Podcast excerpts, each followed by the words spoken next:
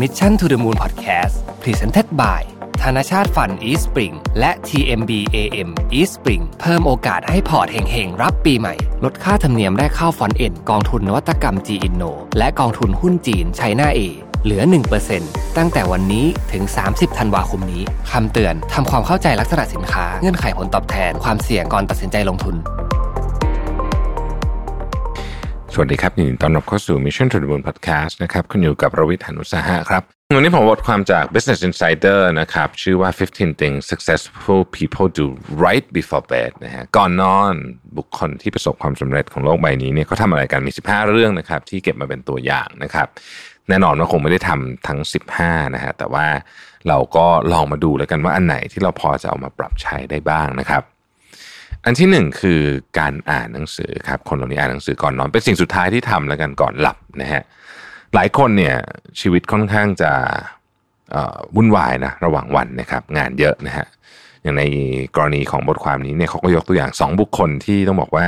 ยุ่งมากๆเลยเนี่ยงานเยอะมากๆนะฮะเป็นคนที่ busy มากแน่ๆก็คือบารักโอบามานะครับแล้วก็บิลเกตส์นะฮะทั้งสองท่านนี้เนี่ยจะใช้เวลาประมาณครึ่งชั่วโมงก่อนนอนในการอ่านหนังสือ นะครับ คือจริงๆบิลเกตกับโอบามาเนี่ยเราก็พอจะทราบแต่ว่าเขาเป็นคนที่ค่อนข้างจะให้ความสำคัญกับการอ่านหนังสือเยอะมากนะครับ ทุกๆปีเนี่ยบิลเกตเนี่ยจะออกมาแนะนำหนังสือแห่งปีที่ต้องอ่านนะครับโอบามาเองก็พูดถึงหนังสืออยู่ตลอดเวลานะครับบุคคลเหล่านี้เนี่ยและอีกหลาย ๆ ท่านไม่ใช่เฉพาะสองท่านนี้เนี่ยนะครับอีกหลาย ๆ ท่านเนี่ยค้นพบว่าการอ่านเนี่ยเป็นแหล่งข้อมูลที่ช่วยกระตุ้นความคิดความความครีเอทีฟความหลงใหลต่าง ๆ ในชีวิต แล้วก็ไอเดียใหม่ๆ อินโนเวชันใหม่ๆ ที่เกิดขึ้นก็เกิดจากการอ่านนะครับจะว่าไปบิลเกตเนี่ยมีสองสัปดาห์นะในหนึ่งในหนึ่งหนึ่งปีนะครับที่เขาเป็นเรียกว่าเป็น think week นะฮะคือเขาจะคล้ายๆกับ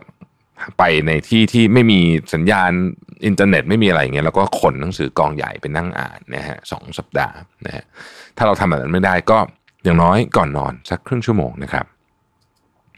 อันที่สองครับปิดเครื่องมือสื่อสารทั้งหมดก็จะว่า completely unplug เลยนะฮะ completely เลยนะฮะคือปิดหมดเลยนะฮะ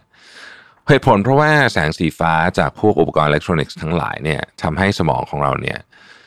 หยุดหรือว่าไปชะลอการผลิตฮอร์โมนเมลาโทนินเมลาโทนินนี่เป็นสิ่งที่ทำให้เราเรียกว่าเป็นตัวควบคุมการทำงานของร่างกาย เป็นตัวบอกร่างกาย ว่าตอนนี้ถึงเวลานอนถึงเวลาตื่นต่างๆเหล่านี้ เมื่อมันถูกรบกวนมากๆ จากแสงสีฟ้าในมือถือเนี่ยนะครับ ก็ส่งผลให้เราพักผ่อนไม่เพียงพอ เวลาหลับก็หลับไม่ดีนะครับ แล้วก็จริงๆเนี่ยถ้ามันยืดเยื้อยาวนานต่อเนื่องเนี่ยนะครับ มันจะรวมไปถึงปัญหาประเภทแบบอาจจะเป็นโอกาสเกิดโรคมะเร็งมากขึ้น หรือว่ามีโอกาสเป็นโรคซึมเศร้าได้ด้วยนะครับ อีกการหนึ่งก็คือตัดการเชื่อมต่อกับงานนะครับ สิ่งที่เขาพูดในบทความนี้เลยเนี่ยคือคนเหล่านี้เนี่ยจะไม่เช็คอีเมลตอนตอนตอน ใกล้ๆจะนอนมากๆนะจะไม่เช็คเลย แล้วก็จะจะไม่ยุ่งกับเรื่องงานนะในช่วงเวลาสักหลาย ๆ ชั่วโมงก่อนนอนนะครับเนี่ยเขาจะไม่นั่งเช็คอีเมลบนเตียงเนี่ยนี่เป็นสำคัญมากนะครับ เตียงนอนนี่ก็คือเอ่อไม่ไม่เอางานขึ้นไปทำบนเตียงนอนนะครับว่างั้นเถอะนะครับเขาบอกว่าการตัดขาดจากสิ่งพวกนี้เนี่ยนะครับจะทำให้คุณสามารถชาร์จพลังได้เต็ม และเมื่อชาร์จพลังได้เต็มเนี่ยคุณกลับมาทำงานพวกนี้เนี่ยคุณจะทำได้ดีกว่า ดีกว่าการหมกมุ่นกับมันแบบ เช็คเมล หยิบมือถือมาเช็คอะไรตลอดเวลาทั้งวันทั้งคืนเนี่ยนะครับข้อที่4นะครับ list ของที่จะทำในวันรุ่งขึ้นนะฮะเอ่อซีอีโอของ American Express นะครับเคนเนธเชอนอลต์เนี่ยเคยบอกไว้ว่านะฮะเขาเนี่ยสิ่งสำคัญมากเลยเนี่ยของการกิจวัตรของเขาก่อนนอนเนี่ยก็คือการเขียนสิ่งที่ต้องทำในวันพรุ่งนี้ลงในสมุดอะไรต่างๆนานาเหล่านี้นะครับเขาจะ คือการเขียนนี่มันทำหน้าที่สองอย่างหนึ่งตื่นมาปุ๊บเรารู้เลยว่าเราต้องทำอะไรนะฮะอันที่สองก็คือมันทำหน้าที่ดาวน์โหลดนะดาวน์โหลดสิ่งที่เราคิดไว้ในหัวทำให้เราสามารถนอนหลับได้อย่างสนิทขึ้นดาวน์โหลดก็คือโอเคอะพรุ่งนี้มีอันนี้นะทำหนึ่งสองสามไม่ต้องกังวลเดี๋ยวพรุ่งนี้ทำนะฮะจดไปเรียบร้อยแล้วนะครับ อันนี้ก็เป็นอีกสิ่งสิ่งที่ผมก็แนะนำนะผมเองก็คิดว่าอันนี้เป็นอันที่สำคัญมากนะครับควรจะมีสมุดหนึ่งเล่มเอาไว้จดสิ่งที่จะทำพรุ่งนี้นะครับ ข้อที่5ครับใช้เวลากับครอบครัวนะครับ ผู้เขียนนะฮะ I know how she does it นะครับแล้วก็ what the most successful people do before breakfast เนี่ยได้กล่าวว่าบุคคลที่ประสบความสำเร็จหลายคนเนี่ยนะครับ ใช้เวลาในช่วงก่อนนอนเนี่ยกับครอบครัวนะครับ แม้ว่าจะยุ่งแค่ไหนก็ตามนะแต่เวลานี้จะต้องว่างนะครับ ซึ่งมันเป็นช่วงเวลาที่เอาไว้ใช้สำหรับการสร้างปฏิสัมพันธ์กับคนในครอบครัวได้ด้วยนะครับบารักโอบามาเองเนี่ยก็ค่อนข้างจะ ให้ความสำคัญกับเรื่องนี้มากนะครับเขายุ่งมากเลยนะเขาเป็นประธานาธิบดีของสหรัฐวันวันหนึ่งก็มีกิจกรรมมากมายนะครับ แต่ว่าอันนี้ไม่ใช่ก่อนนอน แต่ว่าสิ่งหนึ่งที่เขาทาบ่อยมากก็คือ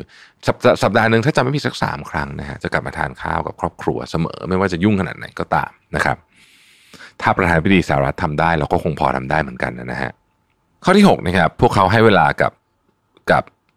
คนรักของเขานะครับ คือมันมีงานวิจัยเยอะมากนะที่บอกว่า คนเราที่ไม่มีความสัมพันธ์ในในในเชิงความรู้สึกที่เป็นความรู้สึกความรักหรือว่าความถูกรักต่างๆนานาเหล่านี้เนี่ยมันจะสร้างให้เรามีความวิตกกังวลนะและซึมเศร้าได้ง่ายนะครับ อาจจะส่งผลต่อความระดับความสุขระดับของฮอร์โมนต่างๆ ในร่างกาย ซึ่งในที่สุดแล้วไอ้ของพวกนี้เนี่ยมันจะไปกระทบกับความสามารถในการทำงาน เพราะฉะนั้นอันนี้ก็เป็นอีกเรื่องหนึ่งที่สำคัญไม่แพ้กันนะครับ ข้อที่7นะครับ เป็นไปได้นะฮะหาเวลาไปเดินเล่นยามเย็นนะครับซีอีโอของบัฟเฟอร์เนี่ยนะเขาชอบเขียนในบล็อกเขาบอกว่า สิ่งที่เขาทำไม่ว่าจะยุ่งแค่ไหนก็ตามเนี่ยคือเขาจะใช้เวลาประมาณสัก 20 นาทีทุกเย็นนะฮะออกไปเดินนะฮะในระหว่างที่เดินเนี่ยเขาก็อาจจะปล่อยให้สมองมันไหลไปเรื่อยๆนะฮะอาจจะคิดถึงสิ่งที่ทำในวันนี้ตกผลึกอะไรต่างๆนานานะครับ เเขาบอกว่ามันช่วยมากเลยที่ทำให้เขาเนี่ยสามารถที่จะคิดไอเดียใหม่ ๆ ได้นะครับ หลายคนอาจจะเดินเล่นกับเพื่อนก็ได้นะครับ หรือว่าหลายคนที่เลี้ยงสัตว์นะพาสุนัขออกไปเดินเล่น ก็เป็นสิ่งที่ดีนะครับ จริง ๆ ผมคิดว่า 20 นาทีอาจจะน้อยไปสักนิดหนึ่งนะฮะอาจจะต้องเดินเยอะกว่านั้นสักหน่อยหนึ่งนะครับเพื่อเป็นการออกกำลังกายไปในตัวด้วยสำหรับวันที่เราอาจจะไม่ได้มีเวลาออกกำลังกายเนี่ยก็ถือว่าจะทำให้คุณเนี่ยช่วย นะครับทำให้ชีวิตของคุณเนี่ยนะครับ ต้องบอกว่ามีพลังช่วยลดความเครียดได้เยอะมากเลยทีเดียวนะครับ ข้อที่ 8 คือ reflection หรือว่าสะท้อนความรู้สึกของวันนั้นนะฮะคนที่ประสบความสำเร็จเนี่ยนะครับ มักใช้เวลาก่อนนอน คิดถึงสิ่งที่รู้สึกดีในแต่ละวันนะครับแล้วก็เขียนเรื่องราวเหล่านั้นลงมานะครับ ในเชิงของการบันทึกจริง ๆ รูปแบบอะไรก็ได้นะบางคนถนัดเขียนเป็นฟอร์มของไดอารี่ นะฮะก็คือพันนาบรรยายอะบรรยายนะบางคนบอกว่าไม่เอาอะเขียนบรรยายนะฮะ bullet point ก็ได้นะฮะบางคนบอกไม่ถนัดเขียนวาดรูปได้ไหมได้หมดนะครับ จริง ๆแล้วนะฮะการเขียนหรือว่าการเอ็กซ์เพรสอะไรลงไปในในโดยเฉพาะในกระดาษเนี่ยนะฮะมันช่วยให้เราเข้าใจถึงมุมมองของชีวิตเราณวันนั้น แล้วเมื่อเราย้อนกลับมาอ่านเนี่ยผมพูดเสมอนะไดอารี่พวกนี้มีประโยชน์มากเวลาย้อนกลับมา มันทำให้เราเข้าใจตัวเองมากขึ้นนะครับ เราเองเนี่ย สามเดือนที่เราคิดอะไรกับเรื่องวันนั้นที่เราจำไม่ได้นะฮะแต่ถ้าเราจดปุ๊บเนี่ยความรู้สึกความทรงจำในช่วงนั้นมันจะกลับมานะครับและเมื่อเจอวันที่ไม่ดี มันจะมีวันวันที่เป็นวันที่ไม่ดีเนี่ยคนที่ประสบความสำเร็จเนี่ยนะครับจะหลีกเลี่ยงการพูดคุยในเชิงลบนะเขาเขารู้มันยิ่งสร้างความเครียดมากขึ้น วิธีการหนึ่งก็คือเขา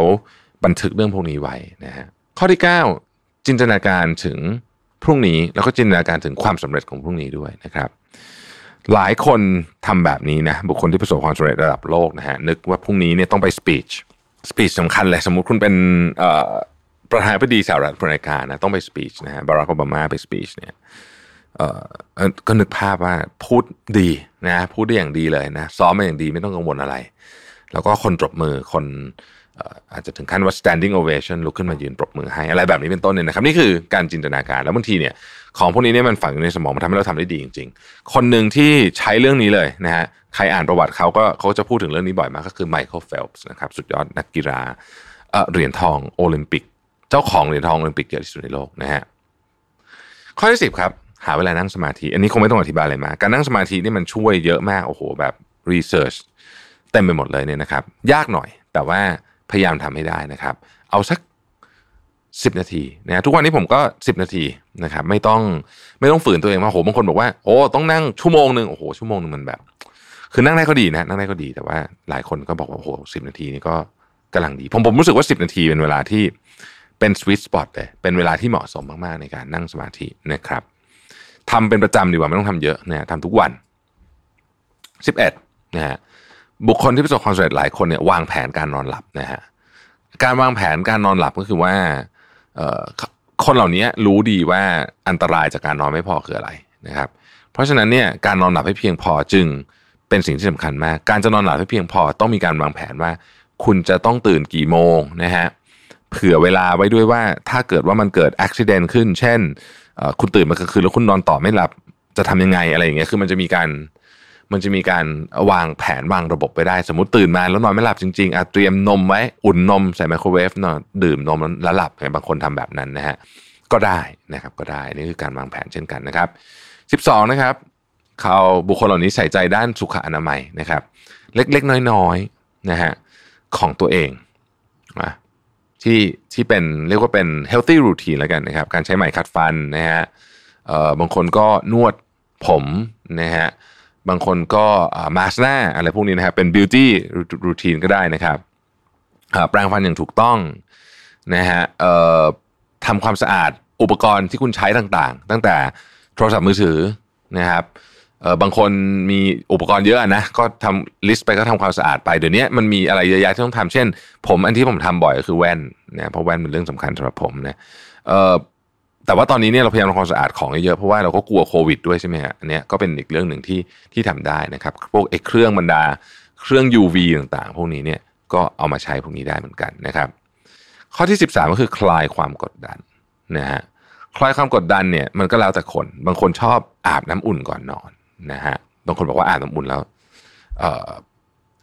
หลับสบายขึ้นนะครับ อย่างผมเนี่ยใช้การฟังนะฮะฟัง white noise เดี๋ยวนี้ฟัง white noise นะครับ ใส่หูฟังแล้วก็ฟัง white noise ตัดเสียงข้างนอกด้วยแล้วก็ white noise มันก็ช่วยให้หลับง่ายขึ้นด้วยนะครับ อันนี้แล้วแต่คนนะแต่คนบางคนบางคนกระบวนท่านี่ไม่เหมือนกันนะครับ ข้อที่ 14 ครับ หลีกเลี่ยงแอลกอฮอล์ก่อนนอนนะอันนี้งานวิจัยมากมายบอกว่าบางคนบอกว่าโอ้ยดื่มแอลกอฮอล์แล้วนอนหลับดีขึ้นคือจริงเนี่ยอาจจะหลับเร็วนะฮะแต่ว่าการหลับเนี่ยมันจะหลับไม่ลึกนะฮะจะเป็นการหลับที่ไม่ดีหลับที่ไม่สบายนะครับ แล้วก็มันไปยับยั้งการฟื้นฟูร่างกายด้วยในขั้นตอนการนอนเวลาเรานอนเนี่ยร่างกายเราฟื้นฟูใช่ไหมฮะการดื่มแอลกอฮอล์เยอะจนเกินไปเนี่ยมันไปทำให้การฟื้นฟูทำได้ไม่ดีพอนะครับ ข้อสุดท้ายครับ เขียนสิ่งที่ทำสำเร็จในวันนั้นนะเชอริลแซนด์เบิร์กนะครับซีโอโอของ Facebook นะครับคนดังเนี่ยบอกว่าเออเธอใช้วิธีการเขียนเนี่ยนะครับ เพื่อเพื่อคลายความเศร้าและความวิตกกังวลคือคือเออ สามีของ Sheryl Sandberg เนี่ยนะครับคุณ Dave Goldberg เนี่ยซึ่งเป็นอดีต CEO ของ Survey Monkey เนี่ยนะครับเสียชีวิตตอนไปถ้าจะไม่ผิดรู้สึกจะไปเที่ยวต่างประเทศด้วยกันแล้วแล้วสามีของของคุณ Sheryl นี่เดินวิ่งวิ่งอยู่บน treadmill อะแล้วก็เสียชีวิตไปเลยเนี่ยนะครับเธอก็เศร้ามากเอ่อสิ่งที่เธอช่วยนะครับก็คือเนี่ยเขียนจะบิ๊กวินสมอลวินอะไรก็ได้ในในในชีวิตของเธอในวันนั้นเนี่ยนะครับสามอย่างนะฮะไม่จำเป็นต้องเป็นเรื่องใหญ่โตนะครับ แล้วก็มันทำให้เธอเธอบอกว่ามันช่วยทำให้เธอเนี่ย คลายความกังวลแล้วก็ความโศกเศร้าจากการเสียชีวิตของสามีได้นะครับ อันนี้ก็เป็น 15 ข้อนะฮะลองไปทำกันดูนะครับว่า สามารถช่วยได้แค่ไหนนะครับ บางอย่างอาจจะถนัดไม่ถนัดยังไงเนี่ยก็ลองดูนะครับแต่ผมเชื่อว่าเลือกทำสักสองสามอย่างเนี่ยช่วยได้ไม่มากก็น้อย ขอบคุณที่ติดตาม Mission to the Moon นะครับ สวัสดีครับ Mission to the Moon Podcast Presented by ธนชาต Fund Eastspring และ TMBAM Eastspring เพิ่มโอกาสให้พอร์ตเฮงๆ รับปีใหม่ ลดค่าธรรมเนียมแรกเข้าฟอนเอ็นกองทุนนวัตกรรม G Inno และกองทุนหุ้นจีน China A เหลือ 1%ตั้งแต่วันนี้ถึง 30 ธันวาคมนี้คำเตือนทำความเข้าใจลักษณะสินค้าเงื่อนไขผลตอบแทนความเสี่ยงก่อนตัดสินใจลงทุน